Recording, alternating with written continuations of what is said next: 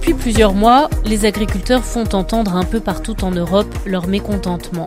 En France, à l'initiative de la FNSEA et les jeunes agriculteurs, de nombreux panneaux d'entrée de villages ont été mis à l'envers afin de faire entendre au gouvernement qu'on marche sur la tête. Pendant dix jours, au mois de janvier, le monde agricole a fait entendre son mécontentement. Normes environnementales et ou européennes jugées trop contraignantes, hausse des coûts de production, baisse des prix de vente, manque de reconnaissance. Alors pour faire écho à cette actualité, pas de reportage cette semaine dans un abattement d'aile, mais un entretien. Il y a quelques mois, dans le cadre d'un épisode sur la filière textile, j'ai rencontré Stéphane G, gérant du GEC Maison Colombier.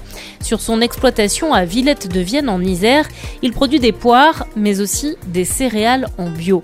Il s'est lancé il y a deux ans dans la culture du chanvre après sa rencontre avec Margot Lamourelle, cofondatrice d'Ora Chanvre, une jeune association qui souhaite développer une filière chanvre en Auvergne-Rhône-Alpes. Lors de notre entretien, Stéphane m'avait partagé sa vision de la filière, ses convictions et ses questionnements, un entretien qui m'avait marqué et que j'ai eu envie cette semaine de vous partager.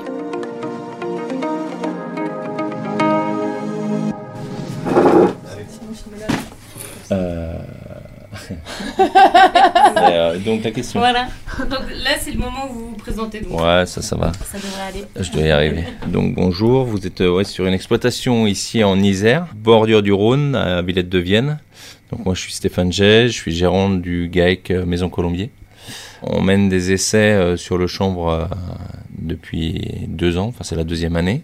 Notre production principale, nous, c'est la poire. On fait aussi des céréales et donc c'est sur la partie céréales où on est en bio euh, sur 160 hectares en céréales, où on a cherché euh, et où on a eu la chance de rencontrer des gens qui nous proposaient des diversifications et notamment le, le chanvre. Euh, ouais, c'est plutôt. Margot dit malchance. Margot dit malchance. Après, non, je pense que c'est une chance. On est aujourd'hui dans un système euh, très limité en termes de production, avec euh, des acheteurs qui se limitent à des cultures très connues, que ce soit le maïs, le blé. Euh. et nous, en bio, il nous faut des rotations longues. Donc il faut qu'on ait plus de cultures qu'un maïs et un blé. il faut qu'on essaye de tourner sur, sur 5-6 cultures de suite pour justement éviter ben, l'implantation d'adventices qui nous pose problème pour la culture. Et, on a de plus en plus de mal à ça parce que euh, n'y a pas de débouché, parce que les filières ne se sont pas construites et on est vraiment euh, là dans une crise de la bio importante avec des prix qui chutent et avec euh, des acheteurs qui se limitent au strict minimum. Donc c'est plutôt une chance d'avoir des gens qui disent bah, on va essayer des choses sur une autre culture. Alors forcément, hein, quand vous essayez, on découvre, on fait des erreurs, c'est des soucis, c'est des contraintes supplémentaires, forcément. Euh, mais vous pouvez pas euh, espérer trouver des nouvelles filières sans ça. Et alors, qui est allié voir qui? Qui a démarché qui? Comment vous vous êtes rencontrés? C'est elle qui nous a dragués. C'est donc Margot. ouais, nous, nous on est, euh, en fait, on cherchait des, des, agriculteurs pour pour commencer à faire des essais la première année. Et on est passé par euh, une association euh, d'agriculture bio, l'ADA Bio, euh, qui est implantée en Isère. Et donc Stéphane les connaissait. Ils ont fait passer notre, notre appel en fait, à tous les agriculteurs bio du coin. Et, c'est comme ça que Stéphane a eu vent de notre, de notre appel et, il y a répondu. Et du coup, qu'est-ce qui chacun vous a séduit dans la démarche de l'autre? Nous, on avait ciblé du coup des, des, parcelles plutôt bio. Alors ça n'a pas été le cas cette année, mais il se trouve que tout le monde est en bio aussi. Donc, euh, et après, bon, c'est au niveau humain, voir comment ça se passe, euh, comment est-ce qu'on arrive à, est-ce qu'on parle sur le même, euh, voilà, au même niveau, est-ce que, voilà, ici c'est quand même une ferme qui sort aussi un peu des sentiers battus, qui teste plein de choses, voilà, c'est une chance pour nous de, d'avoir des gens qui nous suivent un peu dans, dans nos folies aussi, quoi. Vous avez l'impression de faire des folies? Ouais, elle nous fait faire des folies. Moi, j'avais des vieux agriculteurs qui me disaient, écoute, laisse les tests faire laisse-les faire aux autres. Et quand ça marchera, tiens. Et c'est vrai que le monde agricole fonctionne quand même beaucoup comme ça, parce que quand on a les aléas climatiques, enfin, on, a, tout un tas de problèmes pour arriver à mener à bien des cultures. Donc quand vous faites une culture, vous ne savez pas si vous allez arriver à la récolter. Vous ne savez pas si vous allez réussir à la vendre un jour. C'est forcément un projet un peu fou et, forcément ça elle nous fait faire des folies. Euh, mais ça reste effectivement un engagement que, tout le monde ne, prendra pas parce que si vous voulez, quand vous faites du champ, vous avez vu les fibres, si jamais vous n'arrivez pas récolter ou le champ, ou même le faucher. Vous pouvez pas y mettre un coup de broyeur. Le broyeur, il, il va caler au bout de 3 mètres. Donc c'est pas une culture euh, anodine. Potentiellement, vous avez une parcelle. Si vous pouvez pas sortir la culture, vous savez pas forcément comment faire.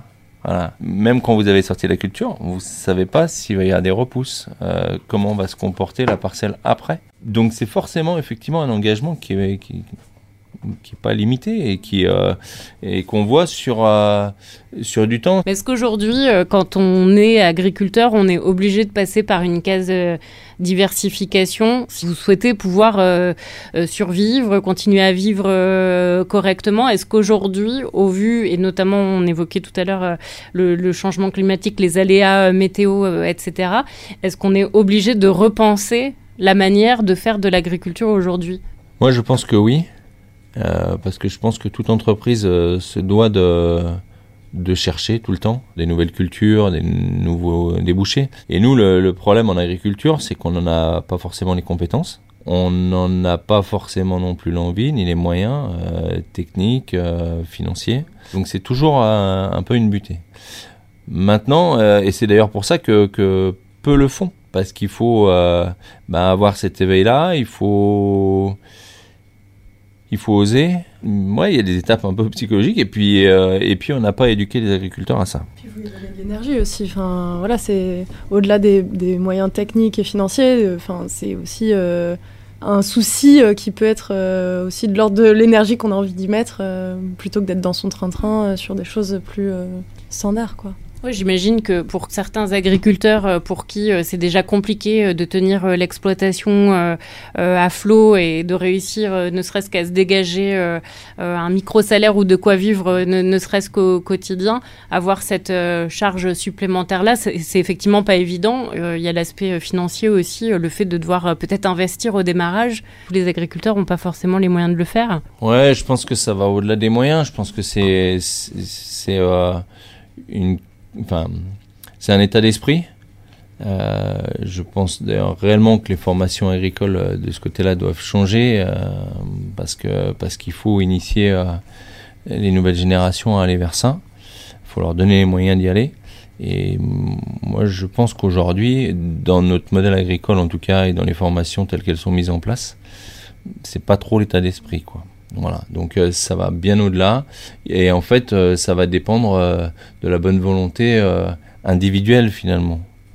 Mais quand on prend un secteur comme celui sur lequel il, y avait, cette envie de, de faire les essais chambres, je pense que Margot me contredira, pas, les, exploitations elles se bousculent pas au portillon.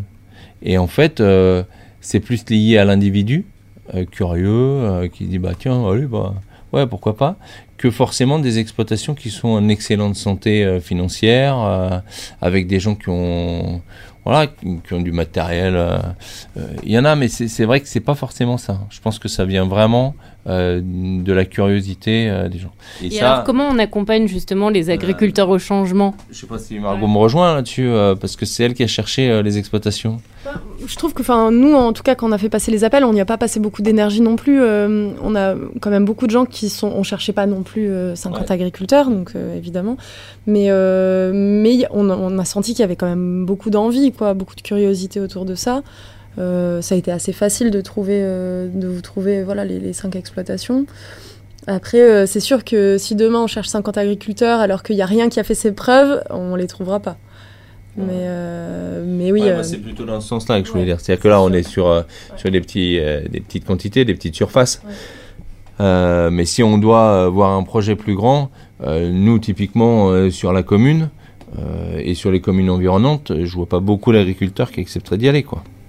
Ouais, sauf si euh, vous, vous avez pu démontrer que euh, ça marche bien, que voilà, Oui. et donner l'envie un peu Voilà. autour de dans votre secteur.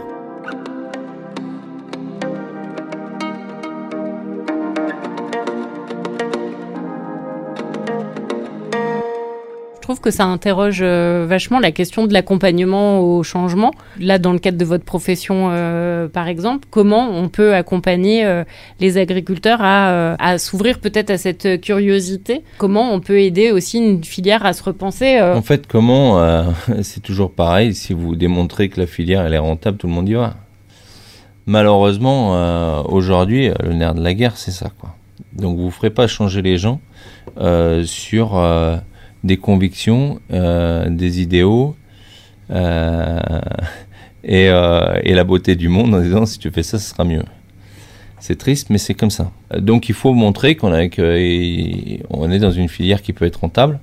Enfin, il faut que la filière soit rentable pour que les gens aient envie d'y aller. Il n'y a que ça qui fera bouger les choses. Donc c'est forcément long là pour le cas d'une filière qui se crée, mais il n'y a que ça qui fera bouger les choses. Donc c'est important d'avoir des gens qui y vont et qui montrent que c'est possible, ou en tout cas qui, euh, comme vous le faites euh, là par exemple euh, sur, Ouais. sur, sur le chanvre. Ben, c'est pour ça que pour moi, c'est une richesse qu'elle nous fasse faire des folies parce que parce qu'en fait, il y a quand même, on croise des compétences. Donc eux, elles ont plus la compétence industrie, donc il faut qu'on arrive à se parler et à se comprendre, Euh, parce que c'est vrai que euh, nous sur l'agricole, euh, ben, on l'a vu, voilà, la fauche, etc. La, méthode de, de ramassage est complexe, mais euh, mais c'est une chance parce qu'aujourd'hui, on a financé euh, et on en parle souvent entre nous, on a financé une filière agricole euh, biologique à grand coût de subventions publiques. On a financé les agriculteurs et derrière on n'a pas monté les filières euh, correspondantes. Donc aujourd'hui, on se trouve dans une situation où on a des industriels qui nous disent il y a trop de bio là, c'est pour ça que euh, les prix sont bas. Euh, donc euh, la filière bio est en surproduction. Mais en fait, quand on a commencé le bio, nous, ils nous disaient l'inverse. Ils nous disaient, bah ouais, c'est compliqué la filière parce qu'il n'y a pas assez de produits. Donc, euh, bah, pour construire, pour donner envie aux industriels d'y aller, il faut produire quand même suffisamment pour que ça attire les gens. Et aujourd'hui, ça n'a pas été fait, en fait. Ça n'a pas été fait. Donc, on a balancé de l'argent public sur nos exploitations bio pour nous aider à, à nous convertir, pour ceux qui voulaient y aller. Mais la filière ne s'est pas construite. Et aujourd'hui, on est, clairement face à un mur, on est au pied du mur. En plus, on a,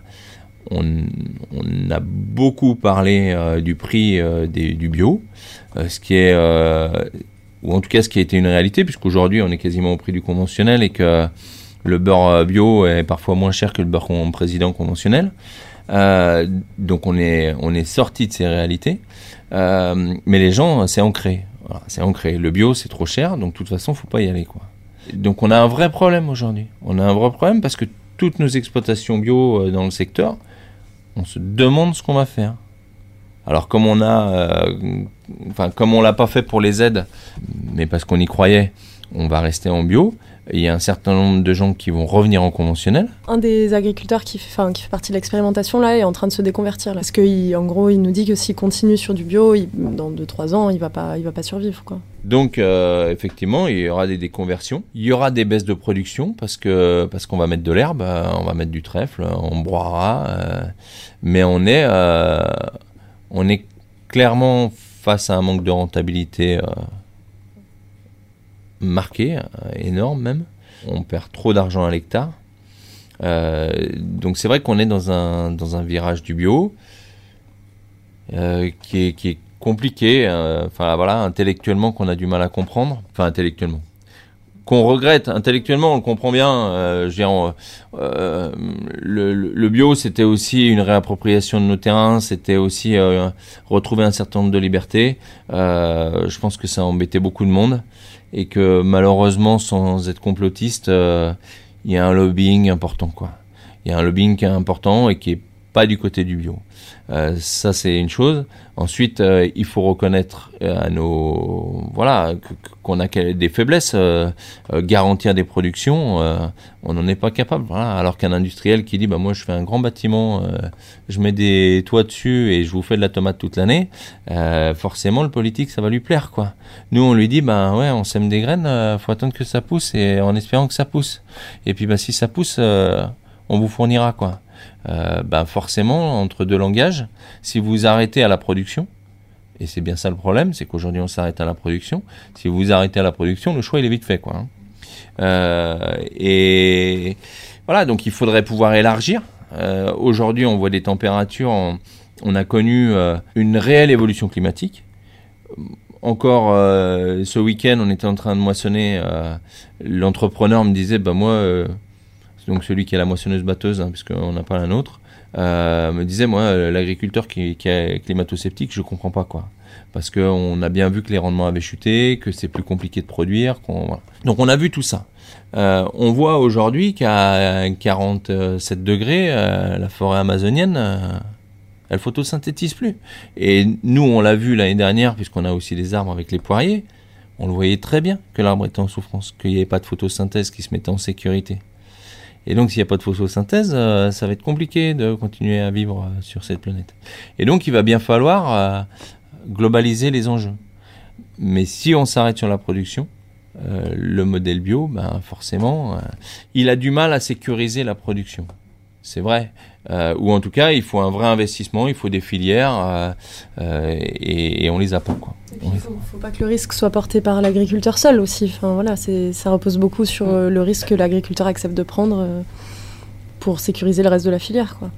Oui, tout à fait. Ben, Aujourd'hui, on, sans être, euh, sans aller se flageller ou, dire qu'on est essentiel, ou, mais on, on, porte beaucoup le risque. Euh, du début jusqu'à la fin. Encore une fois, pour citer euh, l'exemple du blé, par exemple, dont, qui parle le plus aux gens, nous, on a été avertis de la chute des cours en avril. Le blé, nous, on le sème en octobre de l'année d'avant. Donc, en fait, vous semez votre blé en espérant euh, bah, que la culture pousse comme il faut. Vous lui mettez de l'engrais, donc euh, du fumier, euh, pendant en février à peu près, pour que ce soit un beau blé qui corresponde aux normes industrielles, c'est-à-dire qu'il lui faut des protéines, il lui faut un poids spécifique du grain, etc. Sinon vous êtes déclassé en fourragé.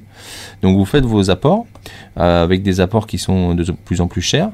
et puis en avril, une fois que vous avez fini finalement de faire toutes vos interventions, que vous commencez à réfléchir à la moisson qui, aura lieu en juillet, on vous dit bah c'est plus 420, 450 euros tonnes, c'est 300. Voilà, la réalité aujourd'hui, c'est celle-ci. Aujourd'hui, euh, en avril, au moment de semer les tournesols, on nous a dit Ah, le tournesol, on va pas collecter de tournesol. On en a trop, du tournesol bio. Il y a deux ans, on n'avait plus d'huile. Euh, donc, vous ne semez pas de tournesol, vous êtes obligé de vous repositionner. L'agriculture aujourd'hui, c'est ça. Et qui porte ça? C'est nous. Puisqu'en fait, l'industriel, il dit ben, on collecte pas de tournesol. Si vous avez semé vos tournesols, tant pis pour vous. quoi. Hein. Il euh, faudra trouver d'autres débouchés et puis on vous les prendra pour des miettes, quoi. Et ça, c'est pas normal, effectivement. Et là, on a un vrai problème de, mutualisation du risque, parce que là, on, parle que du risque euh, de marché, euh, qu'on ne devrait pas avoir apporté pour le coup, on ne parle pas du risque climatique. Quoi. Donc, donc effectivement, on, on, a un vrai changement à opérer. Malheureusement, euh, je pense qu'il se perd pas vraiment dans ce sens-là aujourd'hui, euh, puisqu'en fait, dans la peur, la réaction, euh, comment, et dans la peur et dans des réflexions à court terme, la première réaction, c'est de dire attends, comment tu sécurises une production? Bah, faut ramener de l'eau, faut ramener des phytos, comme ça, tu sécuriseras plus ta production. Donc, on réaccélère de ce côté-là, en partie, parce qu'en parallèle, bah, vous avez quand même des normes qui arrivent. Donc euh, l'agriculteur conventionnel, il n'est pas non plus euh, exempt de problème. C'est-à-dire qu'il il a ses soucis. C'est-à-dire qu'on lui dit, bah oui, il y a des molécules, mais en fait, les molécules, elles sont quand même moins efficaces. Il faut le reconnaître aussi. Euh, parce que les normes ont évolué. Donc nous qui sommes en bio, on, estime que c'est pas encore assez.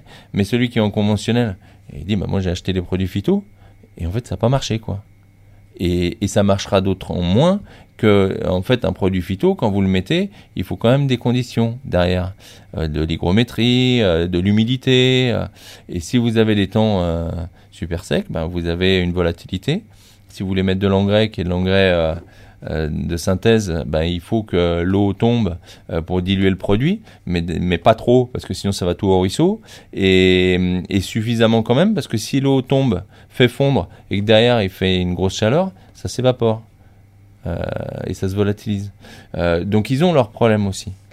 Mais il faudrait arriver à se parler euh, honnêtement de tous ces problèmes-là. Et, et, moi j'ai la sensation qu'aujourd'hui c'est pas fait quoi. C'est pas fait. Il y a des grandes chapelles qui se confrontent. on n'est pas capable entre agriculteurs de se mettre autour du table en, se disant ben ouais toi t'es en bio, toi t'es en élevage, toi t'es en conventionnel. il est où le problème quoi? Il y en a pas. On fait le même métier. Euh, et, il faut qu'on arrive à trouver quelque chose de cohérent et dans lequel euh, bah, on arrête effectivement de porter la majeure partie du risque. Et, et, ça, ben, c'est pas fait. C'est pas fait. Donc on le déplore. et c'est pour ça qu'on essaie d'aller trouver des, projets un peu alternatifs, quoi. Mais c'est malheureux parce que du coup, on est sur du projet alternatif, sur des niches, pour essayer de compenser quelque chose qui devrait être réfléchi de façon globale sur des enjeux bien plus importants. Euh, nous, typiquement, euh, c'est vrai qu'on fait de la, poire. Euh, cette poire-là, on la transforme en eau de vie principalement. Euh, ben, c'est vrai que c'était un plaisir aussi de diversifier dans les céréales parce que on se dit tiens il y a un sens quoi. C'est-à-dire que là on va nourrir euh, voilà pour le pain pour euh, l'alimentation animale pour l'alimentation humaine on, fait des surfaces plus importantes on fait des couverts. Il y a un sens qui est un peu autre alors que sur le reste on est plutôt sur un projet et un produit plaisir. Donc c'est vrai que c'est intéressant quand on donne du sens globalement mais aujourd'hui, on n'en a pas les moyens et on n'est pas accompagné euh, suffisamment dans ce sens-là, réellement. Merci Stéphane pour euh, cet entretien. Super. Ça vous va? Oui. Toi, ça te va?